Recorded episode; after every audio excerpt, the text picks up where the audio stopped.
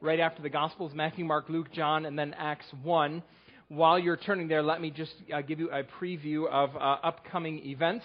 Um, for the next three weeks, Pastor Scott's going to be opening the Word to us. He's going to be, uh, I think, he'll have his own Im- Im- image, I'm sure. He's going to talk about how we color in the lines of church membership. So uh, that's what he'll be doing over the next three weeks. Um, for myself, next Sunday I will be at campsite uh, at the Whiteout Campground. I'm speaking at Campsite Ministries uh, next week with Elmer and Chris. It's one of the highlights of my summer to go and serve with those men at the Whiteout Campground. So uh, that's where I'll be next week. Um, I'll be in the office all week, uh, but then next Sunday I'll be at campsite, and then for the following two weeks I'll be on vacation. Um, I'll be gone, and uh, Pastor Scott, of course, will then be filling in for. Um, um, Sunday mornings. Something else that's happening this week, uh, I just mentioned to you, uh, Claire Schmucker is getting married on Saturday, so we're excited for her and uh, Matthew, her fiance. So, and we wish them well. Uh, and tonight, don't forget, please do come to the praise and worship night tonight. I think you're really going to enjoy it. We're going to have a time of uh, hymn singing. We're going to uh, sing some more contemporary songs led by a worship team. We're just going to uh, do a variety of things. You're going to learn two new songs uh, this evening. Um, so do please come. I think you'll really enjoy the service. And then, of course, if that's not enough, there'll be ice cream afterwards. So um, I know some of you maybe not in the habit of coming out on uh, Sunday evenings. Well, come anyway. And if you're hanging out with your family, bring them along. They'll be, they'll be more than welcome to come. So uh, that'll start tonight at uh, 6 o'clock. Now I want to read from Acts chapter 1, verses 12 through 26. Follow along as I read. Then the apostles returned to Jerusalem from the hill called the Mount of Olives, a Sabbath day's walk from the city. When they arrived, they went upstairs to the room where they were staying. Those present were Peter, John, James, and Andrew, Philip and Thomas, Bartholomew and Matthew, James, the son of Alphaeus, and Simon the Zealot, and Judas, the son of James. They all joined together constantly in prayer, along with the women and Mary, the mother of Jesus, and with his brothers. In those days, Peter stood up among the believers, a group numbering about 120, and said, Brothers and sisters, the scripture had to be fulfilled in which the Holy Spirit spoke long ago through David concerning Judas, who served as guide for those who arrested Jesus. He was one of our number and shared in our ministry. Now Luke explains what happened to him. With the payment he had received for his wickedness, Judas bought a field. There he fell headlong, his body burst open, and all his intestines spilled out. Everyone in Jerusalem heard about this, so they called that field in their language Akeldama, that is, field of blood. Peter continues. For, said Peter, it is written in the book of Psalms, May his place be deserted, let there be no one to dwell in it, and may another take his place of leadership. Therefore, it is necessary to choose one of the men who have been with us the whole time the Lord Jesus was living among us, beginning from John's baptism to the time when Jesus was taken up from us. For one of these must become a witness with us of the resurrection. So they nominated two men Joseph, called Barsabbas, also known as Justus, and Matthias. Then they prayed, Lord, you know everyone's heart. Show us which of these two you have chosen to take over this apostolic ministry, which Judas left to go to where he belongs. Then they cast lots, and the lot fell to Matthias. So he was added to the eleven apostles. Uh, of all things that we could have talked about in history class, we were on that day debating slavery. No one was naturally in favor of slavery, but our teacher, because this is American history and we were trying to understand the Civil War, divided us into groups. Half of us had to pretend we were Northern abolitionists, half of us had to pretend we were Southern slave owners, and we had to debate the issue of slavery using some of the arguments that they used in the uh, middle of the 1800s to debate this issue. We talked about the economy, we talked about racial issues, we talked about justice, and inevitably, someone, because uh, this was an issue, raised the Bible. Uh, you know this. Southern uh, uh, slave owners often appealed to Scripture. The Bible doesn't condemn slavery, and in certain places, the Bible even um, uh, gives rules for how to uh, establish an, an boundary or, or guard around slavery. Well, you, you know from our discussion of the book of Leviticus that using the Bible to defend American slavery is not wise, nor is it logical. There's such a significant difference between slavery as it's in the Bible and American chattel slavery that it doesn't really make sense to apply the Bible. It's about as logical as that um, uh, old question. I think it has roots in Monty Python. Do you know why fire engines are red? Do you know that line? Fire engines are red because a fire engine has four wheels and eight men. Four plus eight equals 12. 12 inches are in a ruler. Queen Elizabeth was a ruler. Queen Elizabeth was also a ship. Ships sail on seas. Seas have fish. Fish have fins. Fins fought the Russians. Russians are red. Fire engines are always Russian. Therefore, fire engines are red. You can see the logic just does not compute. And that's about as uh, uh, the, the, biblical support for American slavery was very, very thin. Well, uh, the, uh, the discussion continued, and Sandy Schneibel, one of my classmates, said in response to this, Why would you want to base your life on a book that is 2,000 years old? It's a question that really cut through the discussion, and it's a question that you hear forms of asked all the time. Why would you build your life on a book that's 2,000 years old? And underneath that question is an assumption about the Bible that the Bible is not trustworthy. The Bible is not sufficient you can find all kinds of sources that will argue with you that because of the discoveries of modern science or our growing understanding of human psychology or uh, uh, growing uh, uh historical uh, discoveries, uh, that the Bible is out of date and irrelevant and insufficient for the lives we lead today. Why would you want to live your life based on a book that's 2,000 years old? Well, one of the answers to that question is, arises from this text. There's a lot of answers to that question that we could give, but one of them comes from this text. This is what God's people have always done. God's people, faithfully following Him, have always sought to live their lives based on what the Bible says, this 2,000 year old book. It's, it's one of our traits. It's one of our characteristics. It's in our DNA. We just read the first scene in the Bible that shows the early, uh, the life of the early followers of Jesus. This first scene from their walk. Um, this material covers a 10 day period of time. Uh, uh, Christ rose from the dead, let's say on day one here, and then 40 days later he ascended into heaven. On the 50th day after the resurrection, the Spirit came, the day of Pentecost, and this text covers those 10 days between the ascension and between the uh, day of Pentecost. Christ has gone, the Holy Spirit has not yet come. What do these men and women do during that 10 day period of time? And they do hear what God's people who have, are faithfully following Him are meant to be doing. They're praying together, and they're following the instructions of the Bible to fulfill the mission that Christ gave. Those three things, actually prayer, the Bible, and the mission. Now, that mission is in verse 8, isn't it? Uh, you will receive power when the Holy Spirit comes on you, and you will be my witnesses in Jerusalem and all Judea and Samaria and to the ends of the earth the prayer, the Bible, the mission. These are the three stools that support the whole narrative structure of the book of Acts. We're going to see these come up over and over again. The church at prayer, consulting the Bible, uh, pursuing the mission. Uh, we talked about prayer last week, and I hope that maybe you uh, take an opportunity to pursue prayer together with someone else, a follower of Christ in, in some way.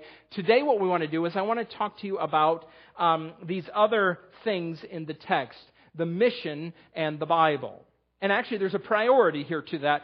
The Bible uh, guides, guides and fuels and instructs and guards and inspires and directs the mission. We are those people, those strange people who believe that the Bible is sufficient for us. Uh, we believe it's enough. We believe it's enough to tell us how to live and how to function. It binds our conscience in certain places and it frees our conscience in certain places. It tells us what God is like and it tells us how to follow Him. Uh, this morning, uh, Ryan and Haley signed our doctrinal statement. If you're a member of our church, you have signed this too. Listen to what our doctrinal statement says about the Bible. We believe that the Bible is God's truth for all people for all times. It is complete in the 66 books of the Old and New Testaments. It is without error in whatever it teaches in the original writings. It is God breathed in every word, divinely preserved, and therefore trustworthy. It is God's written propositional revelation. It is the supreme standard in all matters to which it speaks. There are a lot of ways in which our confidence in the Bible manifests itself. Many ways. Let me just mention two of them. We believe Scripture is sufficient we believe Scripture is sufficient to restrain and direct your sexuality. Uh, last Sunday's newspaper, perhaps you saw it in the perspective section, had two editorials by rival, rival members of the clergy arguing about the issue of uh, so called same sex marriage. Uh, Time magazine recently had a cover story about transgenderism. You can't look anywhere in the world without hearing or reading or seeing some story about human sexuality. Uh, it, it, seems like this is an obsession in our culture, which is uh, strange. We are not merely sexual beings. In fact, your sexuality is only going to last as long as you're alive here on earth, but your soul is eternal. Can you imagine what would happen if all these editorials and all these articles and all these headlines were about soul matters instead of sexual matters? How different things would be?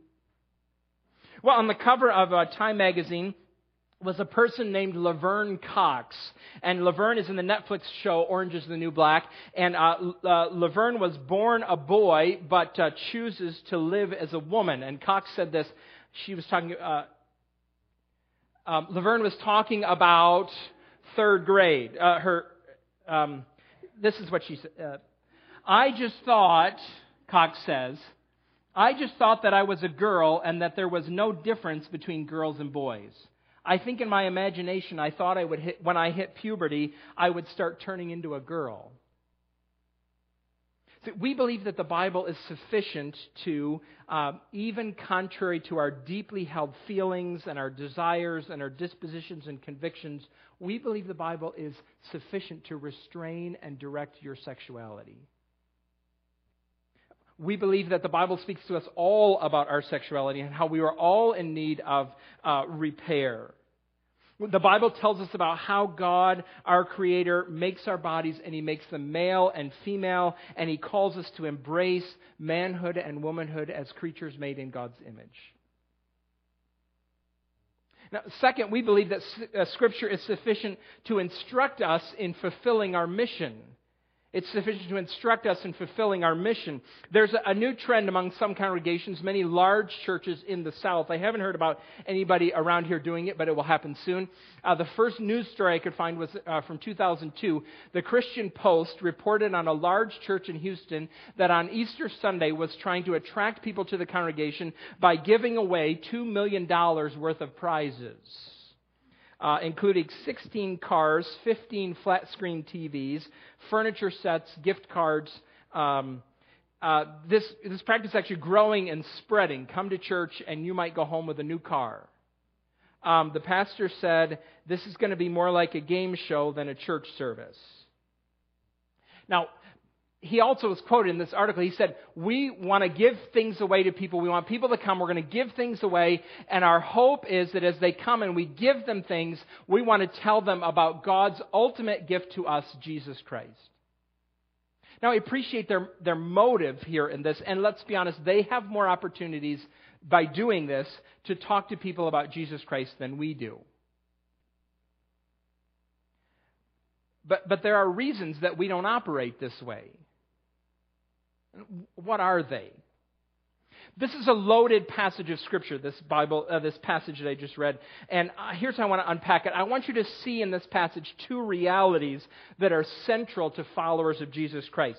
If this passage is about three things prayer, the Bible, and the mission here's the two things that I want to show you this morning. We talked about prayer. I want you to see how this passage tells us that the apostles are a necessary foundation to the church and second, I want you to show, to see how the Bible is a sufficient guide for the church's mission.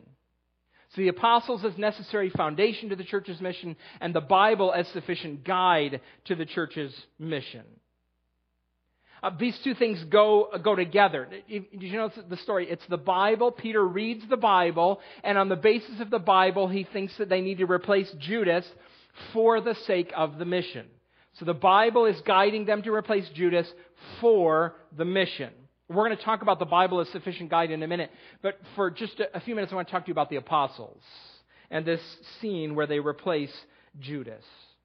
Uh, when Jesus began his ministry, he called 12 men to himself, and the Bible originally called them what? Disciples. The word disciple means student or learner. Uh, there are other disciples in the Bible, but there were 12 men that Jesus picked in particular that became his closest group, and they're called in the Bible as a group the 12. Uh, their names are listed for us. I read them right in verse 13, chapter 1, verse 13. 12 is, is the complete number, and they with Jesus are the main characters in, in the Gospels. These are the early stakeholders. They share in Jesus' ministry. They're the first ones on the scene. They're the first eyewitnesses of Jesus' ministry from the beginning. I have a book on my shelf at home. It's written by Joseph Ellis. It's called Founding Brothers and it's about some of our own founding fathers and the interaction that they had uh, around the formation of our country. You know these men's names. You can list them uh, if you were asked. And, you know, July 4th is coming. We'll think about them a little bit. Washington, Jefferson, Adams, Madison, Henry, Hancock, and the list could go on. These are the, the early stakeholders, the early proponents of uh, the American experiment.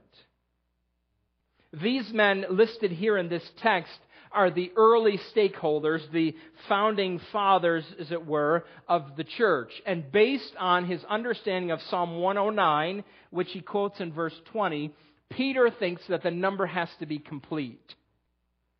Judas has defected, Judas is dead, we need to replace Judas. Now, this is not the only place where Peter would have gotten this idea uh, to replace Judas. In fact, Jesus had said to them, and I think it's written down there on your sheet, from Matthew 19, Jesus is talking about the age to come. He said, Truly I say to you that you who have followed me in the regeneration when the Son of Man will sit on his glorious throne, you also shall sit upon twelve thrones, judging the twelve tribes of Israel. Judas has defected, Judas has died, and now one of those thrones is going to be empty. What are we going to do about that? One of the stakeholders is gone. One of the eyewitnesses is missing. Jesus himself appointed 12 witnesses. Now, the 12th place, it has to be fulfilled, so they're going to replace him. Now, what I want to do is I want to show you this process they go through to replace him. The reason I want to talk about it is because it's not completely dissimilar from how we uh, find elders or choose elders in our congregation this four step process or these four this four four point grid that they go through to replace Judas. First of all, there is the Bible. The Bible. It's the Bible that is prompting Peter to uh, suggest to the, to the men and women there that they replace Judas. Um, and in fact, it's the Bible that tells us that in our congregation the church should appoint elders. Uh, Titus and 1 Timothy both give us that example. Second, after the Bible, they use logic. Logic. There are certain qualifications that an apostle must meet, and they're going to use logic to narrow down to these men. There are qualifications in Titus and 1 Timothy 3 for elders, and our nomination committee is to logically apply these qualifications to these men. Now, they mention here, uh, in, in, the process of appointing these apostles, they mention, Peter mentions the qualifications for an apostle. What must be true about you in order for you to be an apostle? Three things. First, you must be a man. Verse 21 says, Therefore, it is necessary to choose one of the men, and that word there translated in Greek is the word men, who have been with us the whole time the Lord Jesus was living among us. When the Bible talks about elders in the church, it speaks about elders in male terms, and we're following this pattern that's here in Acts chapter 1. Now, second qualification is that this new apostle has to be a disciple of Jesus. He has to be a disciple of Jesus from the beginning, he says. He had to be living, he had to be with us from the time beginning from John's baptism. And third, this new apostle, he had to be an eyewitness of the resurrection. He had to be an eyewitness of the resurrection. Now, here again is another opportunity for me to remind you of the nature of our faith. We are not eyewitnesses ourselves of the Lord Jesus, but we are reading and proclaiming and trusting in eyewitness accounts. The first apostles, these men go from being disciples, that is, students, to apostles, that is, sent ones. Their mission has changed, so now they're apostles. These first apostles were witnesses. They saw these things with their own eyes. This is the nature of the New Testament. This is an eyewitness book. Now, the prevailing view, actually, of the New Testament is not that these are eyewitness accounts. Most people, if you were to go out and ask them, because this is what they have learned or this is what they have read somewhere, they believe that the New Testament stories about Jesus may have started as some little stories about a good man named Jesus who was a teacher and a leader and was executed by the Romans. But they believe that over time, Jesus' stories were expanded and built upon and embellished and magnified so that over time, Jesus became the wonderful miracle worker, Son of God. It's what many people believe about the New Testament. The problem is that these texts don't read like embellishments. They read like, new te- uh, like eyewitness testimony.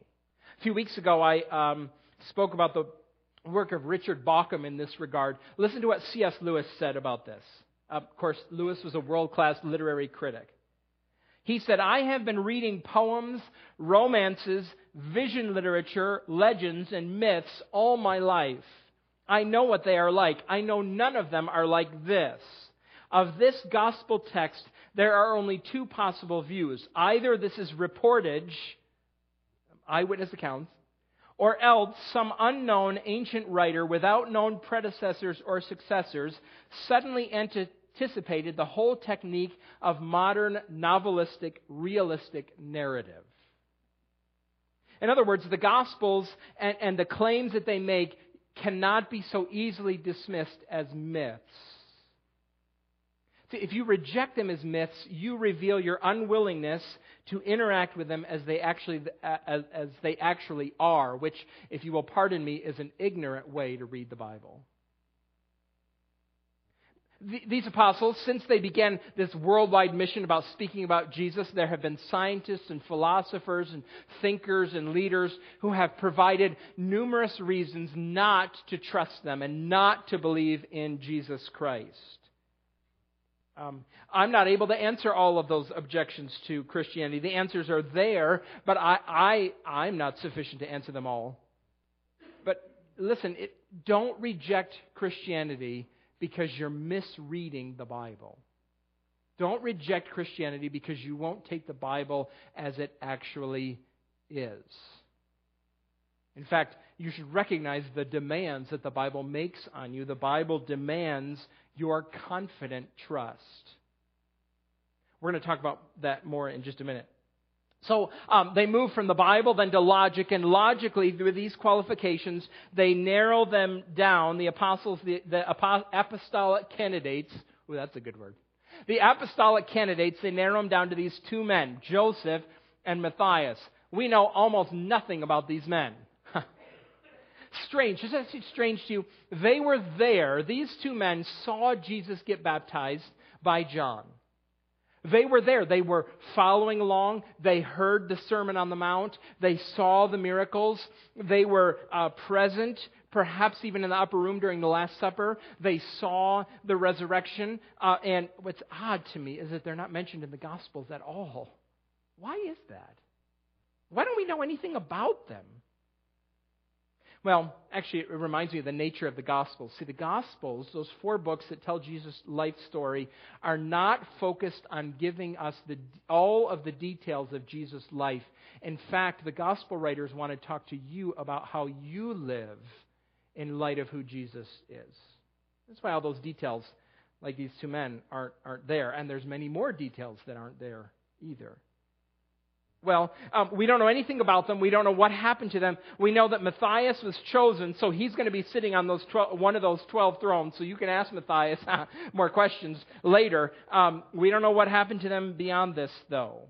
There's actually something we do know about them. We do know that they are brave men. Who would put your name forth to be a leader in an organization where uh, uh, your founder had just been executed 40 days before? Uh, Friday, of course, was the 70th anniversary of D Day.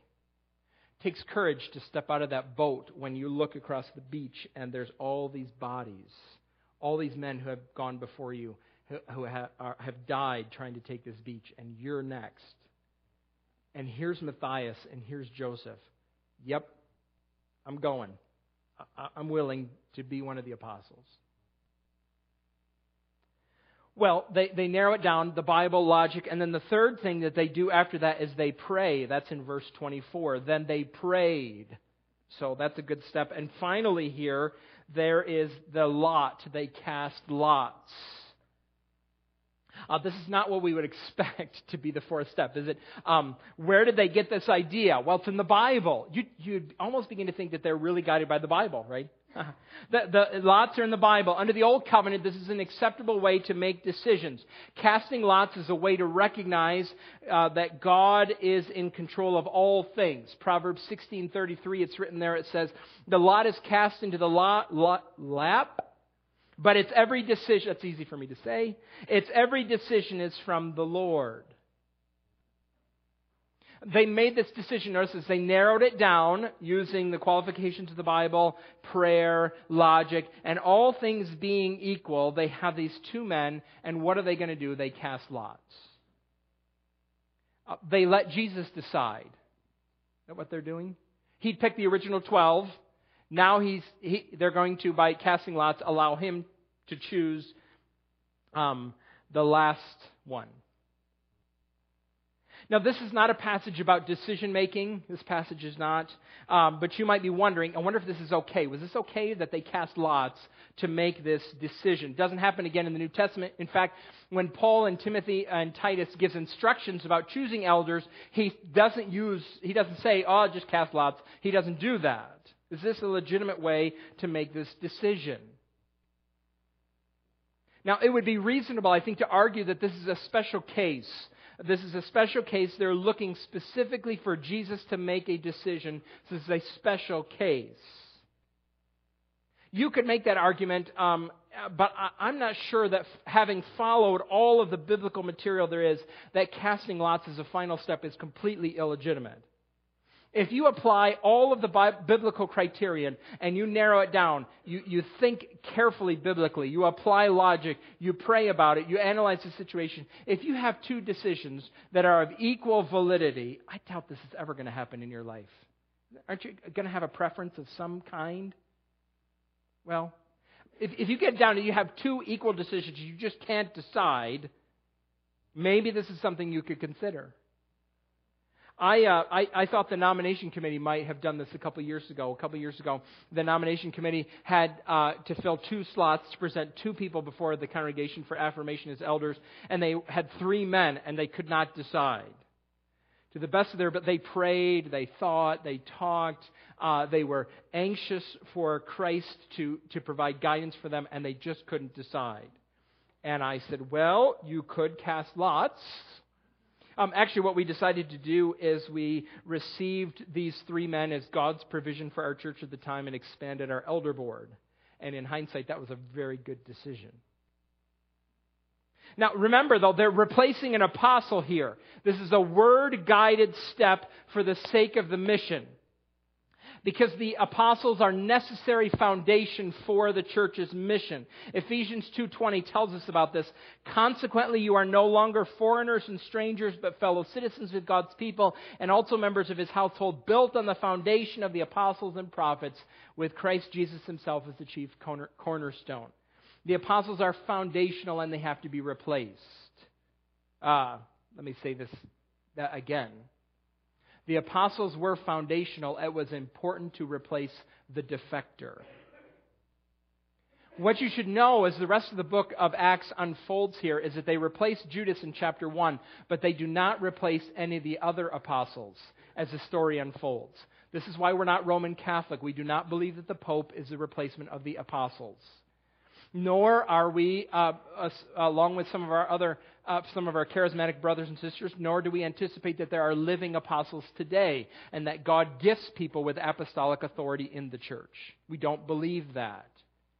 Um, and I think we can demonstrate it from the Bible. First of all, there's nobody living today who meets these qualifications. nobody living today has seen the resurrected Christ. And the second thing that we notice in the book of Acts is that in Acts chapter 12, James is executed by Herod, and they don't replace him in Acts 12. They replace Judas the defector, but they do not replace James the martyr. Why? because James had been faithful as a witness to the end. It was Judas' defection that caused them to replace him. And as the rest of the apostles die, they do not replace apostles. They are the foundation, their original, the original eyewitness as foundational to the mission. Now, let's move on here this morning, if we can, to the sufficiency of the Bible for the mission. Verse 16, Peter says, the scripture has to be fulfilled. The scripture had to be fulfilled. They were fulfilled, we have to follow them. Now, what I want to do is I want to show you in the few minutes we have left why the Bible is a reliable guide for us, why it's trustworthy, why it's sufficient to push us forward in what we're supposed to be doing. Three reasons. Number one, the scriptures come from God the scriptures come from God. Look at what Peter says about the Bible in verse 16. Brothers and sisters, the scriptures had to be fulfilled in which the Holy Spirit spoke long ago through David concerning Judas. This is a verse that affirms the divine origin of the Bible. The Holy Spirit spoke. Actually, it affirms the human authorship of the Bible too. The Holy Spirit and David together spoke. And these are the Holy Spirit's words and these are David's words. Which means that these words are not limited by, uh, in all the ways the human books are limited. They're not limited by time. They're not limited by frailty. They're not limited by blind spots or ignorance. Divine authorship points to divine perspective, which uh, uh, uh, results in divine authority. See, one of the arguments that takes place in our culture, you hear this from people, and it was recently made again in a, in a, in a book about, um, I think it was called The Gay Christian, perhaps, is by Matthew Vines. One of the arguments that comes up a lot is, is people say, well, see, the Apostle Paul, he was limited and he didn't know about that it was possible to have a homosexual orientation. He didn't know that that was the way some people just naturally are. Or they argue that, that Paul, because of his cultural restrictions, didn't know or was a, unaware of the fact that there could be mutually fulfilling, equal homosexual partnerships. So that's why the Apostle Paul is so negative about homosexuality because there's just so many things he did not know. The problem with that view, of course, is that they are not just Paul's words, these are the Holy Spirit's words. And he is not limited. When you see a denomination or a church change its position on homosexuality, you can actually tell that something went wrong in that denomination a long time ago. Uh, these are just symptoms of a deeper problem. Usually, the deeper problem is rejection in the church of the authority of the Bible. They rejected the Bible a long time ago, and now they're changing their position on homosexuality because they have no foundation to stand on. Scripture is sufficient because it comes from God. Second, it's sufficient because the Scriptures tell the truth. The Scriptures tell the truth. Now, this is an odd point to make from this passage. I'm going to tell you why it's an odd point to make from this passage in a moment. But for now, Peter, notice he's appealing to the prophetic nature of the Old Testament. The Bible speaks about events that are to come in the future. And when it does, it speaks accurately. Peter is looking back at a passage written a thousand years before the Lord Jesus was born, and it describes how the Lord Jesus would be betrayed by one of his closest friends. We can trust the Bible to tell us the truth. There are hundreds of ways in which the Bible speaks about the future, and it is always right. The Bible tells the truth. Now, this passage I just read is one of those passages that critics sometimes point to when they say that the Bible is not trustworthy. They ignore the prophecy part here of this passage, and they talk about the details of how Judas died. It's a gruesome story, isn't it? He fell headlong. His body exploded, and his intestines spilled out. Ooh. Well, look with me at the parallel text in Matthew 27. Flip over with me just for a minute to uh, a, a couple books to the left to Matthew 27.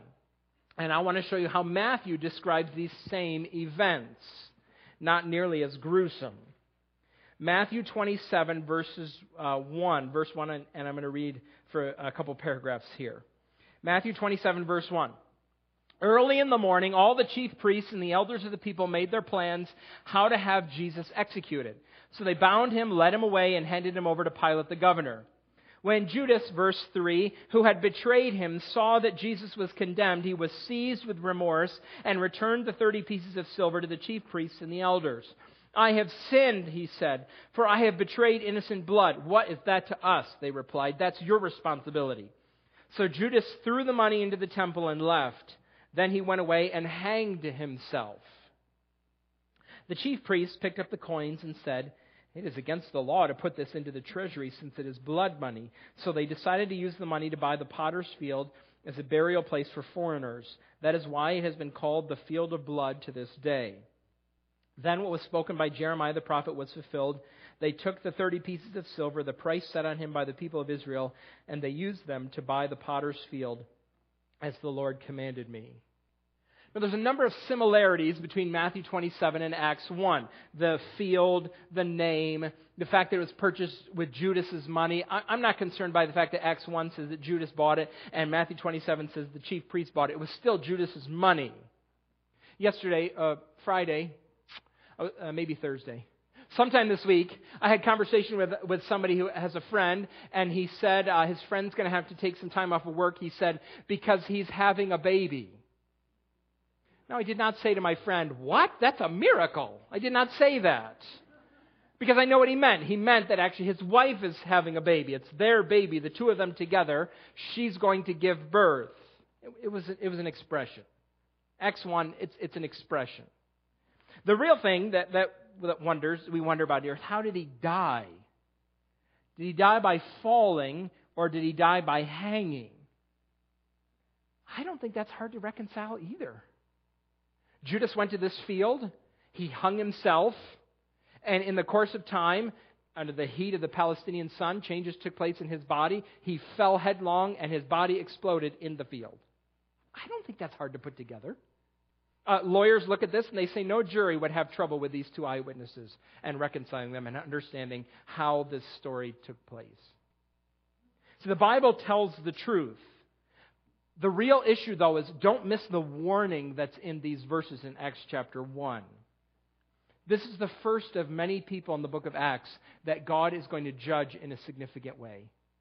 Judas' body explodes.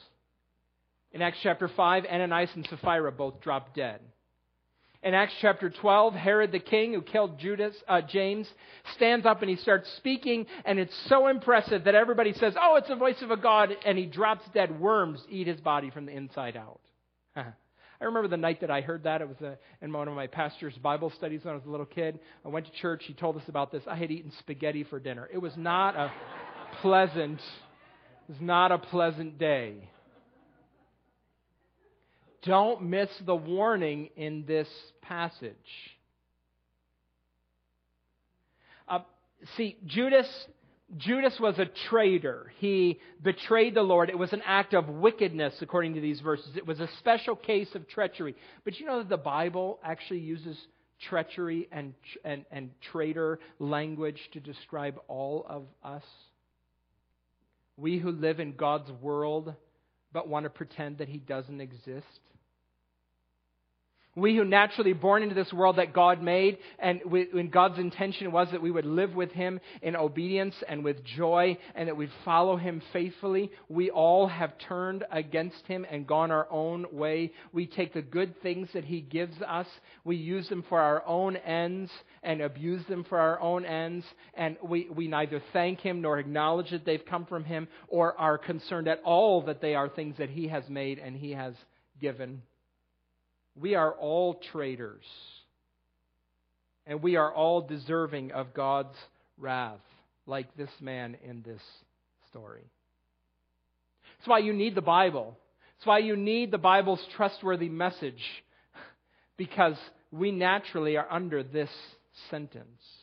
Don't miss the warning in Acts chapter 1. Now, let me finish here with a third reason why the Scriptures are sufficient. The Scriptures are sufficient because they are centered on Christ. Because they're centered on Christ. Why did Peter, in verse 20 here, why did he quote two Psalms? It's very strange. Peter quotes Psalm 69 and Psalm 109. The reason he quotes them is because they're messianic Psalms. Messianic Psalms. 1,000 years before Christ was born, David wrote these Psalms about his own experience. He used vivid language. He used wonderful word pictures. And in the providence of God, they are divinely parallel with the life and experience of the Lord Jesus. They're messianic Psalms. Uh, we had a friend in, in Perry, New York. Uh, he was a veterinarian. One day I was over at his house visiting with him, and uh, I saw his dog, and his wife said to me, Don't pet the dog. The dog has fleas. I'm like the cobbler's children. My husband is a vet, and my dog has fleas. Cobbler's children. What was she talking about? Some of you know. You recognize the, uh, the proverb about the cobbler's, the cobbler, the shoemaker. He was so busy making shoes for other people that he had no time to make shoes for his own children. So the cobbler's children who have no shoes. She said, I'm like the cobbler's child. I, I have a husband who's a vet, but my dog has fleas. There's a parallel she was drawing between her life and this proverb. Well, all the way through the Gospels, Jesus himself draws parallels between his experience and the life of Jesus, uh, the life of David. It, they're divinely placed parallels. They're prophetic parallels. And they're contained in these psalms called messianic psalms. Jesus quoted these to talk about himself. Listen to Psalm 69 and how it describes uh, David and Jesus. For I endure scorn for your sake, and shame covers my face. I am a foreigner to my own family, a stranger to my own mother's children. How would that be true of the Lord Jesus? Can you imagine this? Jesus is the half brother in the home. For zeal for your house consumes me, and the insults of those who insult you fall on me. Do you recognize those lines? When Jesus cast the, the, the, money changers out of the temple, what does the text say about him? The Bible, the Gospels say about him? Zeal for your house has consumed me. Later in Psalm 69, it says, They have given me gall and vinegar to drink. Or does that sound familiar?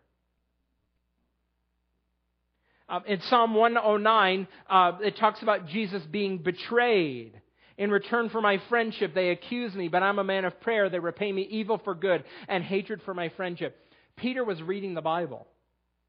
He was reading Psalm 69. He was reading Psalm 109, and he recognized Jesus. And recognizing Jesus and his betrayer, Peter knew what these early followers of Jesus needed to do. They had to replace Judas. The scriptures are about Christ. We could talk about the Bible in a lot of ways. We could talk about the Bible's reliability. We could talk about the Bible's authority. We could talk about the, source, the sources of the, of the Bible. We could talk about the Bible's insight. But here, let me tell you and remind you about the subject of the Bible the Lord Jesus. This is the first, this is the account of the eyewitnesses of the Lord Jesus. And it itself is the first and greatest witness to the supremacy and excellence of Jesus Christ.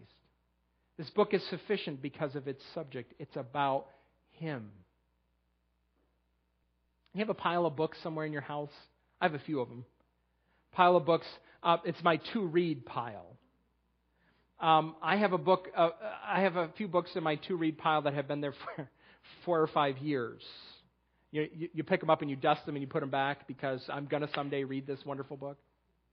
Actually, maybe you don't have a to read pile. Maybe you have in your mind or written down even somewhere a to watch list. Movies that you want to watch. I have one of those too. In my to read pile, there are, I borrowed these from the library, I'm never going to get to them. There's a biography of John Quincy Adams, there's a biography of Mathew Brady, there's a biography of Martyn Lloyd-Jones. To my, into my, into my to watch list, I want to see 42, that movie about Jackie Robinson that came out a few years ago. There's, there's people in my list. Compelling people that I want to read about and I want to know about. I want to learn more about them.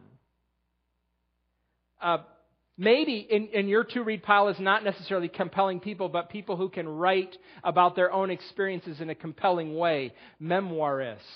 I have, I have a, a, people like that on my shelves.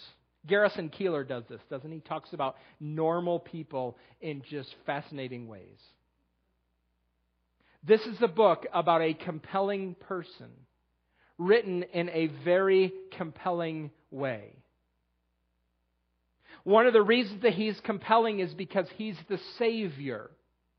He is the one who has come to address and rescue you from your condition as a traitor. And the Bible demands that you put your trust in Him and the work that He did.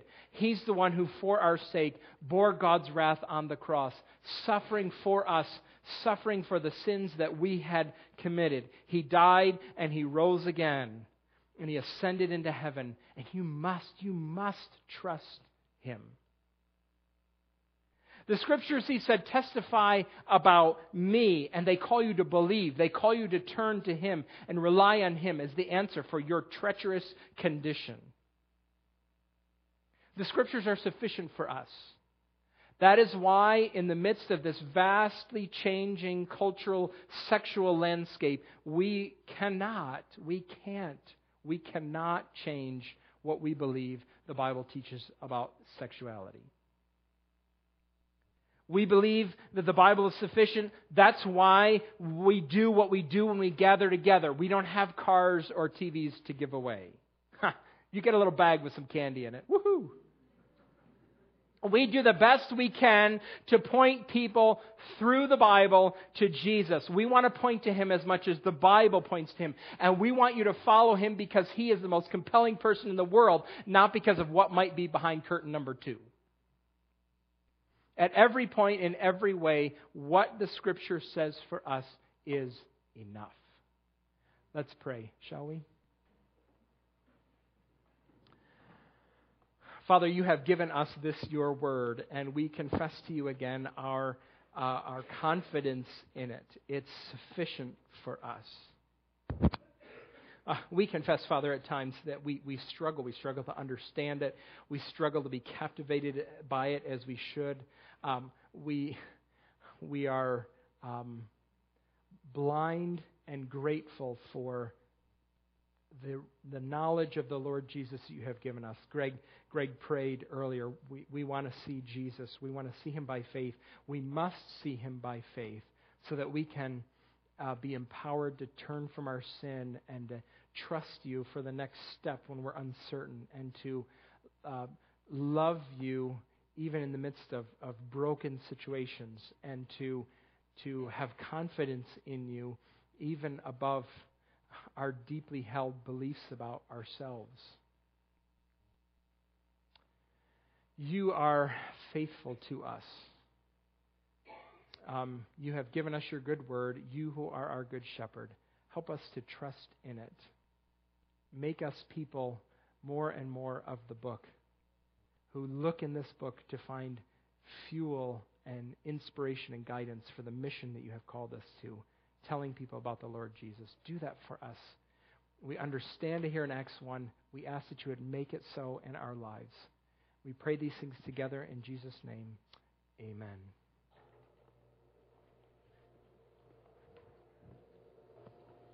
Let's stand together in closing. We'll sing I Love the Church. Please stand now.